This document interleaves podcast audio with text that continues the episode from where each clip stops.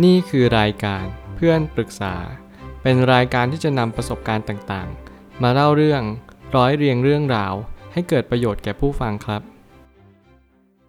สวัสดีครับ ผมแอดมินเพจเพื่อนปรึกษาครับ วันนี้ผมอยากจะมาชวนคุยเรื่อง รู้สึกสับสนว่ารักหรือแค่เหงา เรื่องก็มีอยู่ว่ามีผู้ชายทักมาเขาอายุน้อยกว่าเรา 2 ปี ส่วนเราอายุ 21 ละ เขาไม่เรียนแล้ว เราเรียนพยาบาลอยู่ปี 3 เขาเป็นนักบอลเราคุยกันมาได้สักสามอาทิตย์ วันหนึ่งเขาบอกว่าเขาอยากอยู่คนเดียว ไม่อยากคุยกับใคร แล้วก็งงๆ แต่ก็โอเค ไม่ได้คิดจริงจังตั้งแต่แรก เราก็แบบไม่ได้อะไรละ ผ่านมาหนึ่งอาทิตย์ เขาก็ทักมาว่าคิดถึงเราก็โอเค เขาขอโทษประมาณว่าอยากกลับมาคุยกันใหม่ เราที่ตอนนั้นใจก็ไม่ได้อะไรละ ตอนนี้มารู้สึกใจอ่อน ก็บอกแต่คำว่าโอเคโอเค ผ่านมาอาทิตย์หนึ่งเราคิดอะไรได้หลายอย่าง ว่าคงไปกันไม่รอดหรอก แล้วเราก็อยากจริงจังด้วย แต่กับเขาเราไม่รู้สึกแบบนั้น จนเราอยากตัดใจเลยบอกว่าขอโทษ มีคนที่ชอบอยู่แล้ว ทั้งที่จริงก็ชอบเพื่อน แต่เพื่อนมีแฟนอยู่แล้ว รักกันมากด้วย เราไม่รู้จะจัดการยังไง เลยบอกไปแบบนี้ เขาก็บอกว่าโอเค ไม่ถามไม่อะไรต่อ ผ่านอีก2วัน เราก็ขอโทษเขาอีกรอบเพราะรู้สึกไม่สบายใจ ผ่านอีกอาทิตย์กว่าๆก็มาบอกว่าขอให้โชคดี แล้วก็โอเค บอกไว้ว่าโชคดีเหมือนกัน ผ่านไป3วันเราฝันถึงเขาแบบตกใจตื่นขึ้นมาเลย เก็บเรื่องราวไปฝันได้ยังไง หรือบางทีเราอาจจะชอบเขาไปแล้ว คือยังงง สับสนกับตัวเองอยู่ ไม่รู้จะไปต่อหรือหยุด เพราะมีแบบเพ้อเล็ก ๆ ถึงเขา เรื่องราวก็จะประมาณนี้ แล้วผมก็รู้สึกว่าเรื่องนี้มันคือความรู้สึกเหงาแน่ๆร้อยเปอร์เซ็นต์ไม่ใช่ความรู้สึกรัก คือเหตุเกิดจากความเหงาที่มันค่อนข้างกัดกินหัวใจเรา บางครั้งเราไม่สามารถแยกออกได้ว่านี่รักหรือหลง คนที่เขาทักมา เขาอาจจะแค่รู้สึกว่าเหงาเหมือนเหมือนกัน เขาก็อาจจะไม่ได้จริงจัง ส่วนเราก็ไม่ได้จริงจัง แต่หลายคนก็ลงเอยจากความสัมพันธ์เพราะเหงา ซึ่งมันไม่ได้ผิดอะไรนะครับ แต่มันหมายถึงว่าการที่เราอะรู้ตัวเองว่าเหงา ยังดีกว่าว่าเราไม่รู้ว่าตัวเองว่าเหงา ผมเลยตั้งคำถามขึ้นมาว่า ให้ถามตัวเองซ้ำๆบ่อยๆ ว่าเหงาหรือรักกันแน่ คุณต้องย้ำตัวเองเสมอว่าคุณอะรักเขาจริง ๆ หรือเปล่า หรือคุณแค่เหงา ถ้าคุณรักเขา คุณก็ต้องมีความรู้สึกว่าโอเค เราจริงจังกับคนนี้ เราชัดเจนกับเขาไปเลยว่าเราคบกับเขา เราคุยกับเขาแค่คนเดียว หรือถ้าเกิดสมมติว่าเหงา คุณก็ต้องย้ำตัวเองเสมอว่า คุณจะต้องไม่รู้สึกอะไรมากกว่าสถานะที่เป็นอยู่ จนกว่าว่าเขาจะจริงจังกับคุณ คุณจะต้องรอดูเขาก่อน หรือแม้กระทั่งคุณแค่เหงาก็ตาม คุณก็ต้องรู้ว่าบางทีเขาอาจจะเป็นเพื่อนคุยที่ดีก็ได้ เขาอาจจะไม่ต้องเป็นแฟนคุณเสมอไป บางครั้งการที่คุณเพ้อหรือว่าอะไรก็ตาม มันอาจจะเป็นผลพวงจากความเหงาที่คุณรู้สึกว่าในแต่ละวันคุณต้องหาใครสักคนหนึ่งคุยตลอดเวลา แล้วคุณก็มีความรู้สึกว่าโอเค คนนี้เขาค่อนข้างเข้ามาในจังหวะที่ตรงพอดี รู้สึกว่าเฮ้ยเราต้องการใครสักคนอยู่ด้วยพอดี คือมันเป็นเวลาที่ตรงกันพอดี หมายความว่าคุณก็ต้องมีสติและรู้ว่า การที่คุณแยกให้ออกระหว่างรักหรือเหงาอะ มันทำให้คุณชัดเจนกับความรู้สึกตัวเองว่าโอเค คุณจะไปต่อหรือคุณจะหยุดเดินนะแล้วบางทีคิดถึงเพราะรัก หรือบางทีก็คิดถึงเพราะเหงา ก็ต้องแยกให้ออก บางทีคิดถึงเพราะเหงา คือเวลาเราเหงา เราก็คิดถึงอยากจะมีใครสักคนหนึ่ง เออโอเค คนนี้ก็ได้ คนนี้ก็ค่อนข้างที่จะตรงใจกับเรานะ หรือบางทีคนนี้ก็ได้ หรือบางทีอาจจะคิดถึงเพราะรักก็คือเราต้องแยกให้ออกว่ารักคืออะไร หลงคืออะไร เหงาคืออะไรนะครับมันก็จะมีช้อยส์เพิ่มจากรักหลงก็เป็นเหงา บางทีเราคิดถึงเพราะรัก มันอาจจะเป็นความรู้สึกว่าเราอยากทำอะไรดี ๆ ให้ แต่พอคิดถึงเพราะเหงา มันหมายความว่า เราไม่มีใคร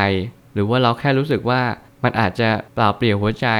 เราก็เลยอยากต้องการเติมเต็ม โดยใครสักคนหนึ่ง ก็ต้องให้รู้จักตัวเองว่าคุณนะเป็นคนประเภทไหน เพื่อที่จะดำเนินชีวิตต่อไปได้ว่า คุณควรจะจบความสัมพันธ์นี้จริง ๆ หรือเปล่า เป็นอีกขั้นหนึ่งที่สำคัญมาก ไม่อย่างนั้นคุณก็จะไม่รู้ตัวเองเลยว่า คุณควรจะออกมาจากความสัมพันธ์นี้ไหมลักษณะของคนเหงาเป็นยังไงบ้าง ซึ่งผมก็มีความรู้สึกว่าการที่เป็นคนเหงาเนี่ยหนึ่งเราไม่รู้จะทำอะไรในแต่ละวัน